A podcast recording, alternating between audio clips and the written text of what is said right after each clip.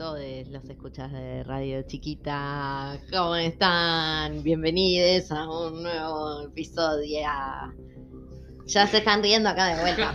buenísimo, buenísimo, re, re, re bueno. Gracias por estar una vez más del otro lado.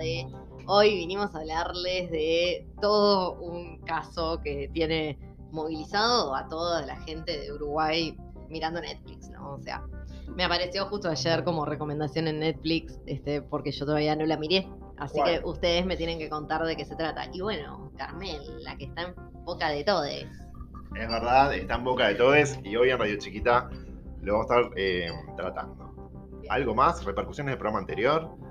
Mm. Estuvo bárbaro, nos han dicho. Bueno, récord de audiencia, dicen por ahí, las cifras de Ibope.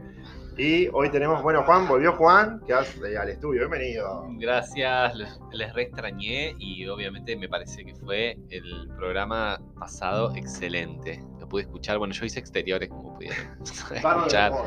Estuve, estuve por ahí cantando con Valeria. Con Valeria y cantaron ustedes, obviamente. Hermoso, hermoso, la verdad. Pero bueno, me encanta que empecemos este programa hablando de esa serie porque obviamente la vi toda y estoy re manija. Bueno, así que vamos para ahí. No, la productora está diciendo por. Nos habla la cucaracha todo el tiempo. Que vamos a escuchar el audio con el resumen del, del, documental de Netflix del que vamos a hablar ahora. No se vayan.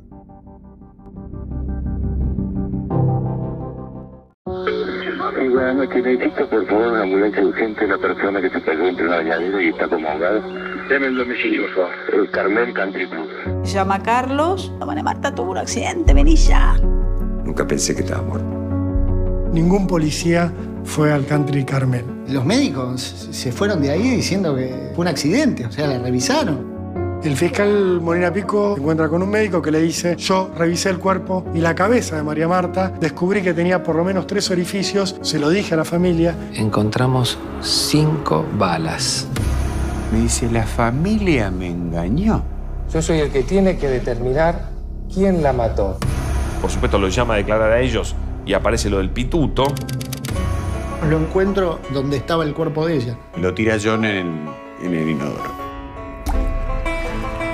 Esto es un country, gente millonaria, y ahí empezaron a jugar, bueno, todos los prejuicios, los odios de clase.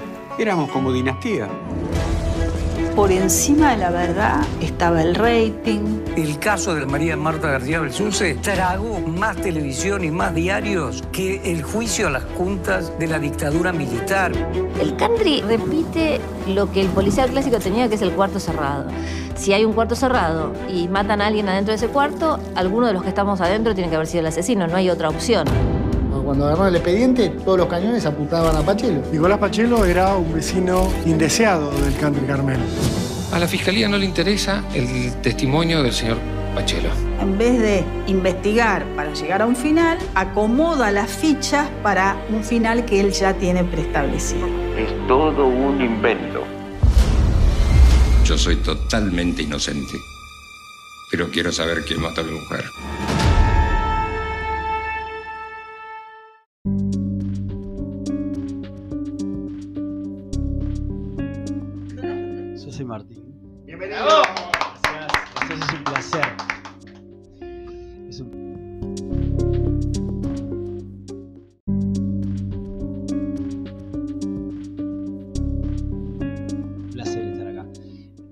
Un poco trata el caso de María Marta García Belsunce.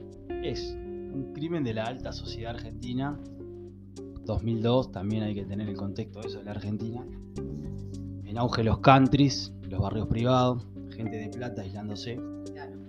Y por bueno, seguridad, por seguridad. Y bueno, y muere una mujer. Muere, no la matan.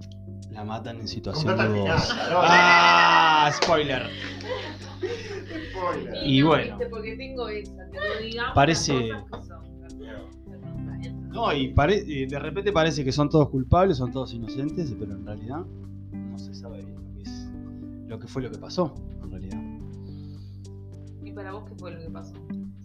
Yo tengo una teoría ahí media que se planificó el crimen con la familia y otro actor más que aparece ahí y creo que está salió medio mal y intentaron tapar. Y lo hicieron bastante porque hasta ahora pagaron poco con cárcel y, y bueno, eso. Este, los medios jugando su papel importante y parte de lo que hablamos de los femicidios, que en realidad es el primer caso mediático de... ¿Es el primero? No es el primero, pero el que más de los, por lo menos de los últimos 20 años, ha tenido esta... Pero vieron otros también. Eh, sí. Yo tengo recuerdo de otros, pero no sé si eran anteriores a este. A ver, Yo tengo el de... bueno, hablábamos... El de Nora Nora Dalmazo, que es en unas circunstancias muy parecidas, pero fue anterior. En un country. Yo estuve estudiando hoy y no sé el tema del año, me parece que fue un poquito después. Yo creo que fue un poco después, Nora Dalmazo. o más para acá.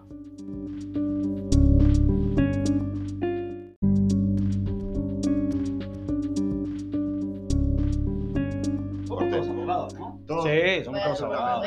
El de Nora Dalmazo fue en el 2006, pero es cierto, para, yo creo que el de, el de María Marta García Belsunce fue como el primer caso ta, que seguía en la, en la rosca de matar a una mujer, pero por un crimen pasional. Después, como en la transición, pues hace 18 años que pasó y no sabe quién fue, o bueno, no sé. En esa transición es que cambia la carátula, los medios empiezan a, empiezan a cuestionar de que fue un femicidio, perspectiva de género. Lo cuenta, no me acuerdo el apellido Piñero, creo que es. En el documental, este, y tal, cuenta eso.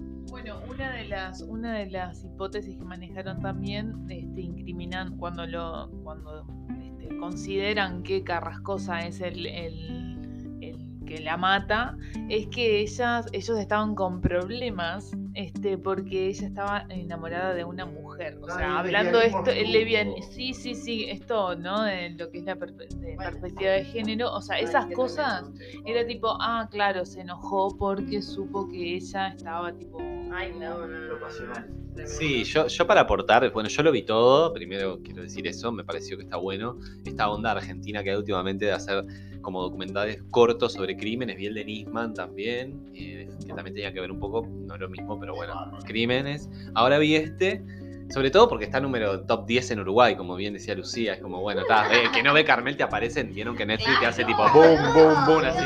Te obliga. Te lo sugiere hasta que, te, hasta que lo mires, te lo sugiere. Te aparece en todos lados.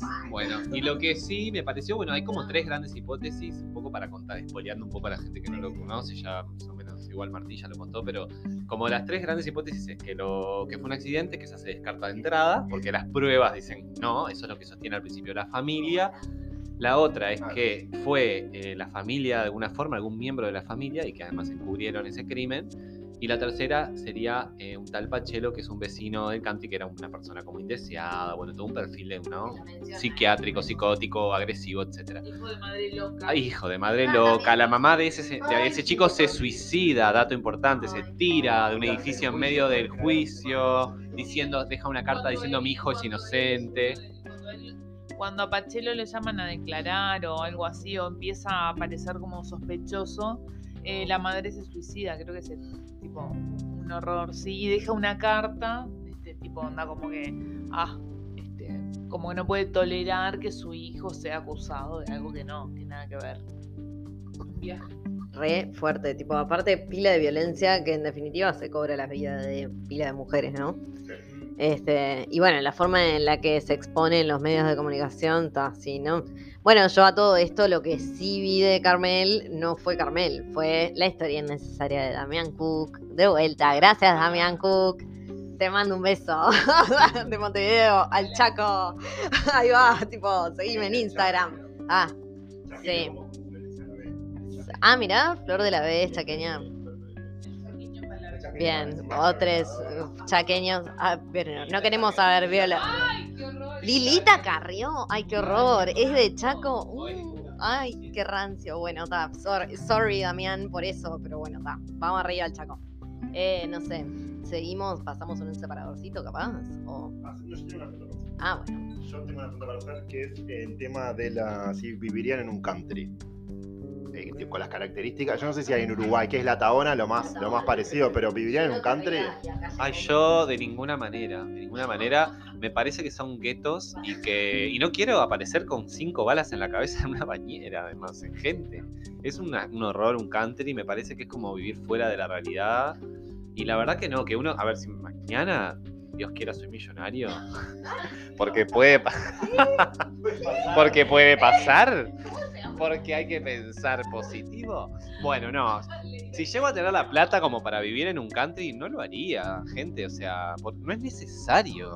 Me parece que podés vivir en un terrible penthouse en cualquier otro lado y, nada, y más seguro que estando adentro de, de esa- de ese lugar espantoso, esa jaula. Así que yo no. No sé ustedes. No, no, yo tampoco viviría en un country, no es como un lugar. En la, en la foto te lo muestran todo divino, todo, pero no, no es un lugar todo muy cerrado, gente horrible, no. Nunca viviría en un country. A mí esos planos de la. Perdón, esos planos de que los countries que hacen en la serie me da como a parque de recuerdo. O sea, todo bien con el parque de recuerdo, con el cementerio, con los muertos. Pero no sé si quiero vivir en el parque de recu- de recuerdo. ¿No le da un poco eso? Que es como todo verde, verde, una piscina, verde, verde, una casa enorme, verde, verde, verde. Un panteón. Ah, hablan de los panteones. ¿Qué tema los panteones vos? Son como apartamentos de cadáveres. Horrible también los panteones. No, tampoco mori- eh, me gustaría que me, me terminara mi cuerpo ahí, en un panteón. Pero bueno, ya, ya la estamos hundiendo de nuevo. Decí que, es, decí que es lunes y no es viernes porque los temas que estamos tocando. Pero bueno, no, para mí el country lo que me da es esa misma sensación de parque del recuerdo, de cementerio verde y además me da soledad. Es como un lugar de soledad. O sea, soledad y dinero es tipo la peor combinación que puede haber en el mundo. Eso terminás. Terminás con sobredosis, sobredosis de clonazepam con alcohol. Terminás en la bañera ahogado o con cinco tiros como la pobre María Marta que en paz descanse. O sea, no. O sea, nadie acá debe estar a favor de los countries privados. Lo que sí, tipo, qué buen manejo de la tierra y de los recursos, ¿no? Porque todos es piscina, estaba pensando eso, tipo, todos tienen todos los servicios. Sí, guita, guita. Pero, ¿cuántos servicios? Pero no tienen kioscos en los countries, ¿sabías? Y no, O sea, hay es, demasiado de Terry, O sea, Pero pará, yo, yo que pasaba, pasaba en el ómnibus cuando trabajaba en Pando, en, en- acá en Uruguay, pasaba, hay un Copsa, hay un Copsa, hay un Copsa, nunca, hay un Copsa, ay, me voy a olvidar, pará, me voy a olvidar. hay un Copsa que iba de Solimar, Ciudad de la Costa, hasta Pando, entonces lo más directo es, o sea, Pando queda arriba de Solimar, Ciudad de la Costa, entonces atravesaba, en el medio queda la Tabona, que arriba es. el norte, A- arriba, sí, el Océano Atlántico, bueno. Entonces, ¿qué pasa? En el medio estaba el country. El ómnibus era el más polvoso de, de, de Copsa, o sea, ibas bañado y tal. Y te metías en el country por adentro porque, o sea, iban las empleadas y se subían las empleadas, o sea, ibas y venías. No entraba el country, pero en la puerta de la Tabona, que es el country, no sé, había un... Ay, vi un country, sí, pará. En la puerta, en la puerta hay un super, hay como un mega super y sí, fui un country, no me acuerdo, de jugar un partido de fútbol. Eso es lo más cerca que están los trabajadores sociales de la Tabona. Me gustaría saber desde la puerta. No, sí, y aparte de eso. Ahora todo. ¿Ibas a la tabona de chica? Iba a pasear a la Taona. No, no, una pelotudez. Eh, De las pocas veces que vine a Montevideo cuando era niña, este, mi primo era, era mi, o sea, uno de, de sus amigos vivía ahí en la Taona, mis tíos vivían en, en Paso Carrasco, entonces nada, estaban súper cerca también. Y nada, y entrábamos ahí a la Taona y, y recorrían las casas, tipo por las calles paseaban y decían, ah, esta es la casa de fulanito de tal, esta es la casa de Recoba, esta es la casa de, tipo, muchos jugadores de fútbol, M- mucho golf, mucho golf. Sí, sí, sí. Y está, pero nada, es, tengo un recuerdo como muy vago. No, yo me acordé que sí fui a un country, eh, no sé si era la Tabana, igual no digamos cuál. Me acuerdo. No, le mando un saludo a las Panteras de allá de Solimar, un aplauso, un equipo de fútbol, fútbol femenino. em, que fuimos, bueno, una de, de las chicas de las Panteras nos invitó como a una comida de fin de año a- a- ahí a, ese country que ta, tenía tipo toda una parte, no sé, tenía, no sé, piscina, cancha cerrada, de básquet, de fútbol, tipo un parrillero gigante, no sé cuánto, y ta, y fuimos para ahí. Y en un momento salimos a caminar por el country y era medio tipo, acá vive gente que yo no conocía. ¿viste? Ahí va, sí, sí, sí, dimos una vuelta a manzana, señal. Yo me volví, no sé, me acuerdo, pero otras siguieron caminando y me acuerdo. Mucha gente muy poderosa. En Colonia, en Colonia también hay un, barrio un poco, no sé si es privado, pero tiene como esa lógica este, ¿viste dónde está el, vieron dónde está el hotel, el Radisson, que está bien donde termina la rambla de Sí, Colonia? Bueno, ahí esa zona es como un barrio privado, tienen este, guardia privada, las, las casas para construirse tienen que tener ciertas, cierta, ciertas Bueno, características. técnicamente. No, que técnicamente eso, según las regulaciones municipales también, lo que pasa que en Punta del Este, así como en Maldonado, así como en Montevideo, las empresas a veces prefieren pagar la multa y arruinarnos el- la estética visual de nuestras ciudades. Tengan en cuenta esto que les estoy diciendo, chiques. Yo no sé nada de esto, pero he escuchado muchos arquitectos crans este, mencionarlo en tipo más ciudades, creo, en Twitter. Lo pueden buscar en Twitter este tema de eso, o sea, no dejemos que nos afeen nuestra visual este, edilicia y arquitectónica, que Montevideo es maravillosa en eso. Eh, no sé por qué ni siquiera salté a este tema. Tengo una Los countries, ahí va, ta, los countries aparte. El nuestro, nuestro Uah, country no, sería, country, en, vez no. de, en vez del limonchelo con cafecito, tomaríamos un este, una cervecita con un porrito, ¿viste? Tipo, Una cooperativa sería nuestro country. Claro, o sea, para mí, en realidad, nosotros somos más un perfil cooperativista más que country. Entonces, no sé, alguien que haga una canción con esto, cooperativista o country. Sí. No sé, para, pero mm, para ustedes, ¿quién, ¿quién mató a María Marta? La traigo otra vez, porque me, yo la escucho que me habla y me dice. El capitalismo y el dinero, claramente. Esto es la ambición, la ambición desmedida, la maldad pura por el dinero, eh, la codicia, todos los males que tiene este sistema de mierda la mataron. Y además, eh, bueno, eso es como lo que está detrás, ¿no? Pero para mí, eh, no lo tengo claro, pero seguramente fue este tal Pachelo en conjunto con la familia, o la familia en conjunto con Pachelo, ahí me hace ruido. Así que para mí va por ahí la cuestión. Y después, no, cerrando un poco esta, esta parte mía, esta parte mía, mi punto de vista, me estoy cerrando, me estoy cosiendo acá en este instante. No, mi punto de vista sobre esto es decir que, bueno, que también este este Carrascosa, su marido, estuvo condenado a cinco años de prisión, creo, o algo así por encubrimiento, y pagaron una fianza a sus amigos y salió al poquito tiempo. Entonces también me cuestiono el tema de la justicia en el capitalismo, que es un chiste. O sea, si yo tengo mucho dinero, pago una fianza y salgo, no estoy preso. Entonces, yo soy un pobre, ladrón de gallinas o lo que sea, capaz que me como 10 años y, y. Entonces, tampoco es justa la justicia. Si yo con plata vengo, pago y salgo y el otro no puede. Me parece que eso está re mal. Pero bueno, creo que la familia, si no la mató, es recontra cómplice. No sé, No, que lo que seguro la mató es el machismo eh, patriarcal, tipo, seguro que fue un machito de, no sabemos bien si su este, maride o hermanes o, no sé, hermanastres, coso, ahí va, el chongo, eh, no sé. Pero claro, lo que fácilmente parecería, pareciera que nos mata a las mujeres es, este, son, no sé, la masculinidad frágil.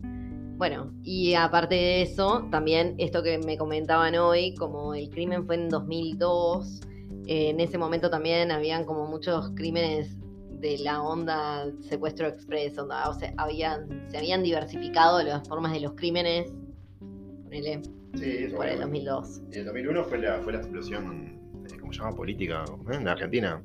De la Rúa se fue en el coso.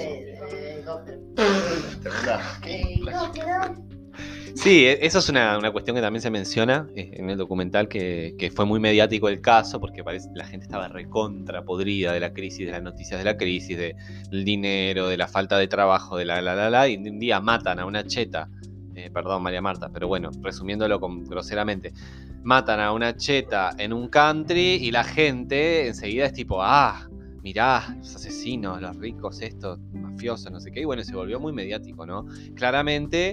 eh, fue posteriormente que se empieza a tomar esto como lo que fue como un femicidio, ¿no? Porque en ese momento no se caratula tampoco de esa manera. Y bueno, y seguramente coincido con Lucía, eso es una cuestión machirula, es tanto su marido como el, el infame de este vecino, de complicidad con sus familiares, ¿no? Por eso, todos los culpables son, o sea, perdón, pero todos los, los señalados como culpables son tipos. Eso no, ¿qué? ¿Es casualidad? Hola, hola.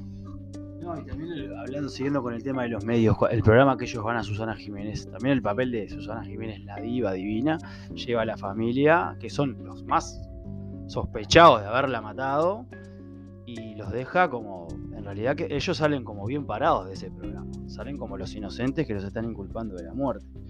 O sea, yo creo que ahí también hay como esa presión, presión no, los medios juegan en la alta sociedad, en la tele de Susana, haciendo su descargo y quedando bien parados como, los como los buenos de la película.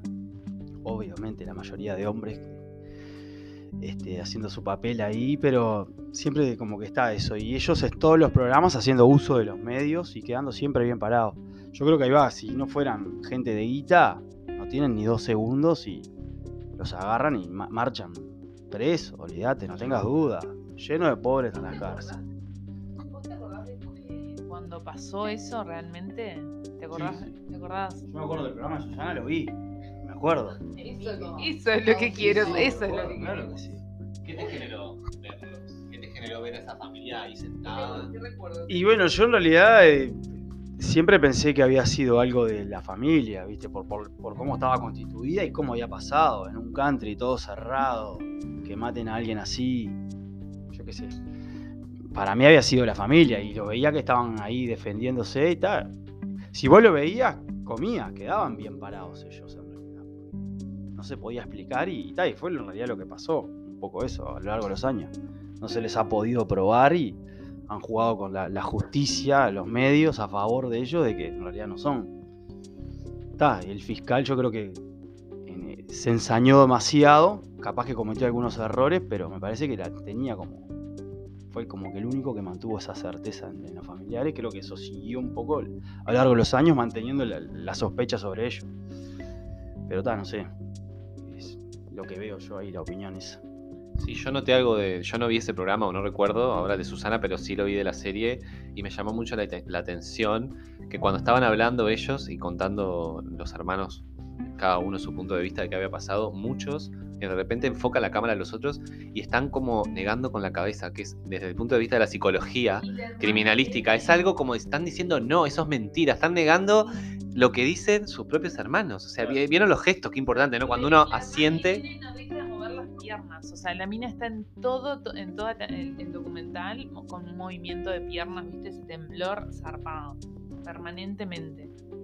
Sí, me encantaría como contactar eh, algún psicólogo dedicado a la criminalística para que nos cuente un poco, a ver, esa, amplíe un poco esa teoría de cuando uno está, por ejemplo, estoy declarando diciendo, no, yo no maté a fulano y mi cabeza está haciendo el no, girando hacia un costado y hacia el otro, mientras yo estoy diciendo yo no maté o, o no sé si me explico, como negando, ¿no? O afirmando cuando estoy diciendo que no y mi cabeza hace sí, estoy negando, estoy... Claro, yo no maté y, y, bajo y subo la cabeza. Es tipo, maté, estoy queriendo decir, ¿no? Pero bueno, nada, ese es mi punto de vista de, de, de, de lo que vi de Susana. Psicología de barrio, hablemos sin saber. Eh, claro, para eso estamos. De Susano. Psicología de Susano, por favor. Bueno, no sé qué más podemos aportar del tema. Eh, Lucía, lo tenés que ver. Lucía no lo vio, ¿lo vas a ver? Capaz que no. Pero porque ya, tipo, ya sé cómo termina, de que básicamente eso, ¿no? Tipo, la justicia es para el que la puede pagar, chiquilines. Un poco dense cuenta de eso y estamos en el horno, o sea, tal, los cuidan sus amigues, no la policía, ya lo tienen claro, porque donde los agarren, a no ser que tengan mucha guita para poner, no les va a ir bien. Este, sí, exacto. junten plata para poner por alguno de nosotros. Exacto, sí, súmense a ese tipo de campañas porque es así. Nosotros está dentro de todo, ahí va. No, es que ya no, bueno, espero que no nos pase, pero para apoyar a presos políticos, tipo en un futuro. Bueno, buenos abogados, buenos abogados. No, yo le decía algo muy bien. Ah, no, sí, no iba a decir esto, que lo dijimos recién al pasar, pero que es importante que las cárceles están llenas de pobres aparte. O sea, por favor, nada que eso a la sombra, ya lo sabemos, y más ahora van a estar llenitas. Sí, Así bueno, que viste que está, nada, solo dato, aumentó la población carcelaria, salud, estábamos en 11 y ahora estamos en 13 mil, ¿no? Estamos en el horno. No, sí, estamos en... Ah, ya estábamos re mal. Sí, sí, sí, pero estamos empezando... Sí, 13 mil en total. O sea, es como una como la constante, ¿no? Anual, sí, espera. Es más que en Brasil, en México, es 300, uno en 370, creo, una cosa así. Es, no, lo estuve leyendo, no me acuerdo exactamente de 300 cuánto, pero era 300 algo. ¿Qué? Ah, Lo leí en Twitter, lo estuve leyendo y lo leí en Twitter. lo dice. Sí. Este, bueno, no, pará. Y aparte de eso, no, lo que queríamos decir era, eh, acuérdense, chiquilinas, que si están atravesando una situación de violencia, tipo, salí a mi amiga y llama al 0800 eh, 4141. Para el último, no, pero ah, capaz terminamos. Que era el tema de si se acuerdan de algún caso como pareció el de María Marta en Uruguay. O sea, con las características de hasta. con el crimen de María Marta, creo mostraba hasta fotos en la tele del cuerpo. Tipo, y, iba, iban para psicólogos, medios, bueno, las fans que están en, la serie. No sé si se acuerdan. Pasa que es medio. En realidad me parece un poco creepy. Pero me acuerdo sí de uno, pero es un poco creepy. Eh, una piba que. No, la piba de la Rinco, Natalia. Era compañera mía de liceo, por eso me parece que. yo la conocí. Sí, fue real, sí. Hubo, hubo gente que. O sea, hubo mediums. Sí, fue de mi generación. Estuve en el cumpleaños de 15 de Julia. como esas cosas, onda, que son re fuertes. Y, en ese momento, eso, el manejo mediático de ese caso era patético. Tipo, la piba había aparecido muerta, porque fue que pareció muerta, creo. Y en Piriápolis, en la salida de la Rinconada, año 2007, 2006. 2007, 2006, por ahí. Porque yo ya había terminado el liceo, pero era ahí nomás. Éramos chiques todavía, teníamos menos de 20. chiques es menos de 20, ¿está? No, y eso. Eh, me acuerdo de eso. Ahí va, 2007. Sí, eh, fue re horrible. Este, y no, y después hoy habíamos hablado de tipo los femicidios célebres de Uruguay, eh, el reconocimiento del femicidio de Delmira Agustini, este, nuestra querida poeta, que bueno, fue asesinada por su marido. Ah. Yo lo, que recuerdo así de caso, no sé si igual al, tema de María Marta en Argentina, pero de acá, de, Lola Chomnales, que fue, apareció en las dunas de balizas, eh, como yéndose al cabo, por ahí. Y bueno, y nunca se supo, no sé si se, no sé si el juicio se resolvió, pero era una brisa argentina además. No, no se resolvió el caso.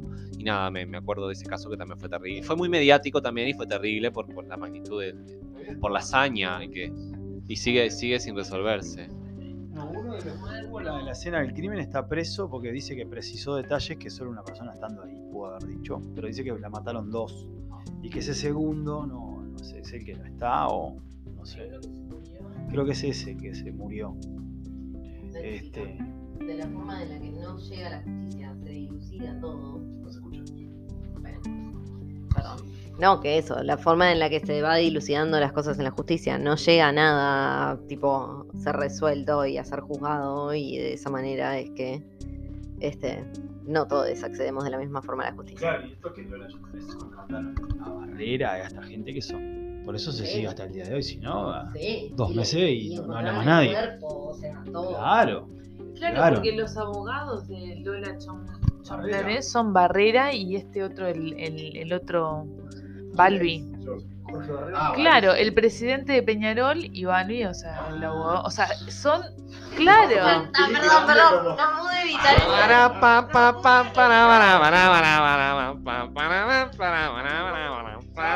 Nos vamos.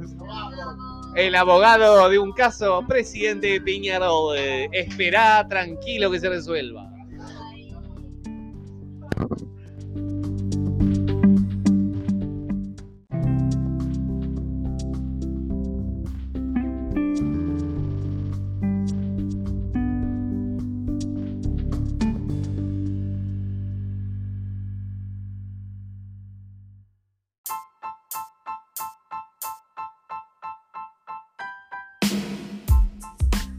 Creo que lo escuché, sí. Sí, claro. Es que. ¿Ya empezamos? Ah, bueno, hola. Sí, mirá, nos, nos dimos cuenta de que no les habíamos contado sobre un femicidio más que recordamos de la década de los 90. Yo no me. Varios, ahí va, perdón. Sobre un femicida sería más. Este. Perpetuador de varios femicidios. Así que voy a pasar la palabra, pues yo no lo recuerdo. Y hablamos de Pablo Goncalves, ¿no? Que entre otras, Ana Luisa Miller, que era número uno de raqueta. La hermana de la, de la, de la tenista, ¿no? De la tenista misma, ya no me acuerdo. Ah, la hermana de la tenista, número uno, raqueta número uno femenina de los 90. Ah, Cheta, de Carrasco, de Entonces, Níper. si El no loco podía- también. Podría seguir matando gente sin Claro. Sí, yo para dar un dato, un dato de color, nomás decir que desde el 2016 Pablo Goncalves está en libertad. Así que chicas, cuidado No, porque... Está preso en Paraguay. Ah, eso no sabía. Se fue a Paraguay y lo Wikipedia agarraron- me engañaste. Claro, salió por libertad anticipada en Uruguay porque cumplió con el. Porque el loco daba clases. Sí, fue- en realidad fue condenado a los 30 años acá y achicó la pena, creo que a 24, una cosa así, porque estudió en la cárcel, dio clases y fue achicando por buena conducta. Se casó, tiene un hijo. Y sale de acá y dice que tuvo un. Tuvo seis. problemas, se fue a Paraguay, lo agarraron en Paraguay con armas y cocaína y está preso en Paraguay. ¿Qué onda, ¿Qué onda la gente que se quiere casar con asesinos seriales? Porque creo que Pablo Goncalves se casó, o sea, una mujer se casó con él en la cárcel. O sea, es como onda, hola, entro a Tinder, hola, me dice, Pablo, veo un perfil, Pablo Goncalves, asesiné tres mujeres. Y o sea, ay, me recalienta esto. Le voy a dar una oportunidad, todos podemos cambiar. Entro, pongo una cita, voy a comer a la, a la, a la, a la cárcel central, me enamoré, me caso, mamá, sí, me casé con Pablo Goncalves. ¿Qué onda? ¿Qué le pasa a la gente? Bueno, hay, hay, hay tremenda. Bueno, hay soluciones. Sí, re. Bueno, sí, hay gente que no sé si se puede decir. Usuario, montón Bueno, no, claro, por, por cuestiones de ética profesional vamos a anular esta parte de qué pasó. Este, bueno, no, entonces, así que femicidas, que los servicios para de apoyo a las mujeres en situación de violencia. Ah, ah, mirá, no sabía que había trabajo sexual intracarcelario. Este, bueno, ¿y qué más entonces? Síganme comentando de esta situación de Goncalves.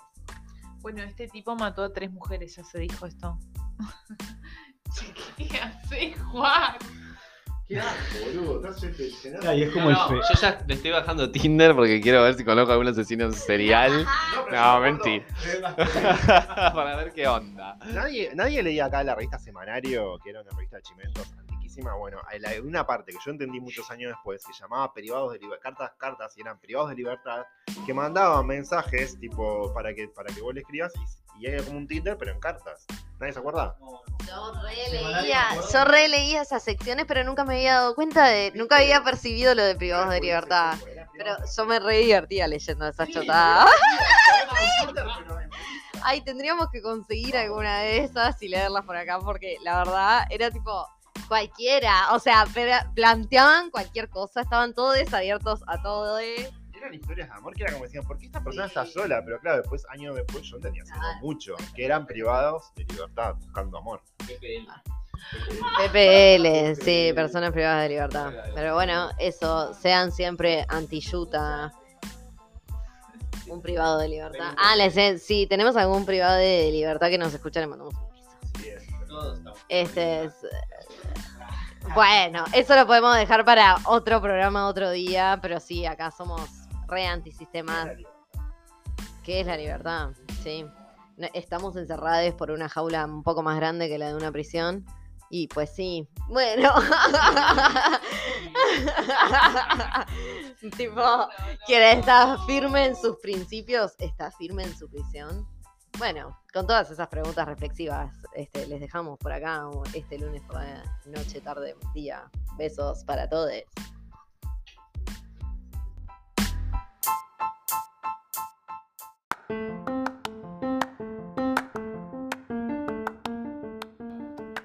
No, no vamos nada.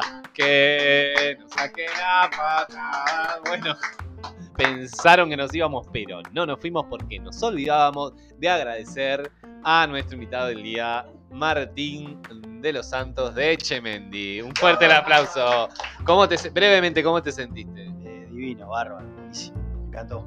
Bueno, eh, bienvenido siempre, obviamente, a la radio. La radio está abierta de corazón y el micrófono también. Y bueno, ya tendremos más invitados y se enterarán por redes. Así que nos siguen en Radio Chiquita Instagram. Ahora sí, nos vamos. Besos.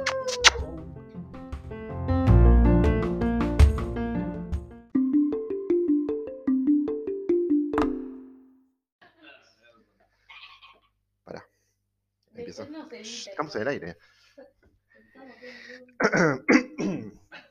En una villa nació, fue deseo de Dios, Crecer y sobrevivir a la humilde expresión. Enfrentar la adversidad con afán de ganarse a cada paso de la vida. En un potrero forjó una zurda inmortal con experiencia, experiencia, sedienta ambición de llegar. De cebollita soñaba jugar un mundial y consagrarse en primera. un aplauso. Bueno, qué bellas palabras. Gracias, José, eh, por compartir esto en este inicio de un nuevo episodio de Radio Chiquita. Gracias por estar ahí del otro lado, sintonizándonos nuevamente. Buenos días, buenas tardes, buenas noches, todo eso. Eh, muchas gracias por esas palabras queridas a, bueno, alguien que se fue de este plano en estos últimos días, el jugador Diego Armando Maradona, que no sé, parece que hoy pinta hablar de eso. Guac. Y eh, también hoy vamos a tener una invitadísima re especial que ya anunciamos por las redes. Vicky. Buenas. Hola. Gracias por estar acompañándonos. Ya vamos a estar charlando contigo y sacándote todas las verdades de adentro. Ah, para directo acá para ustedes en Radio Chiquita.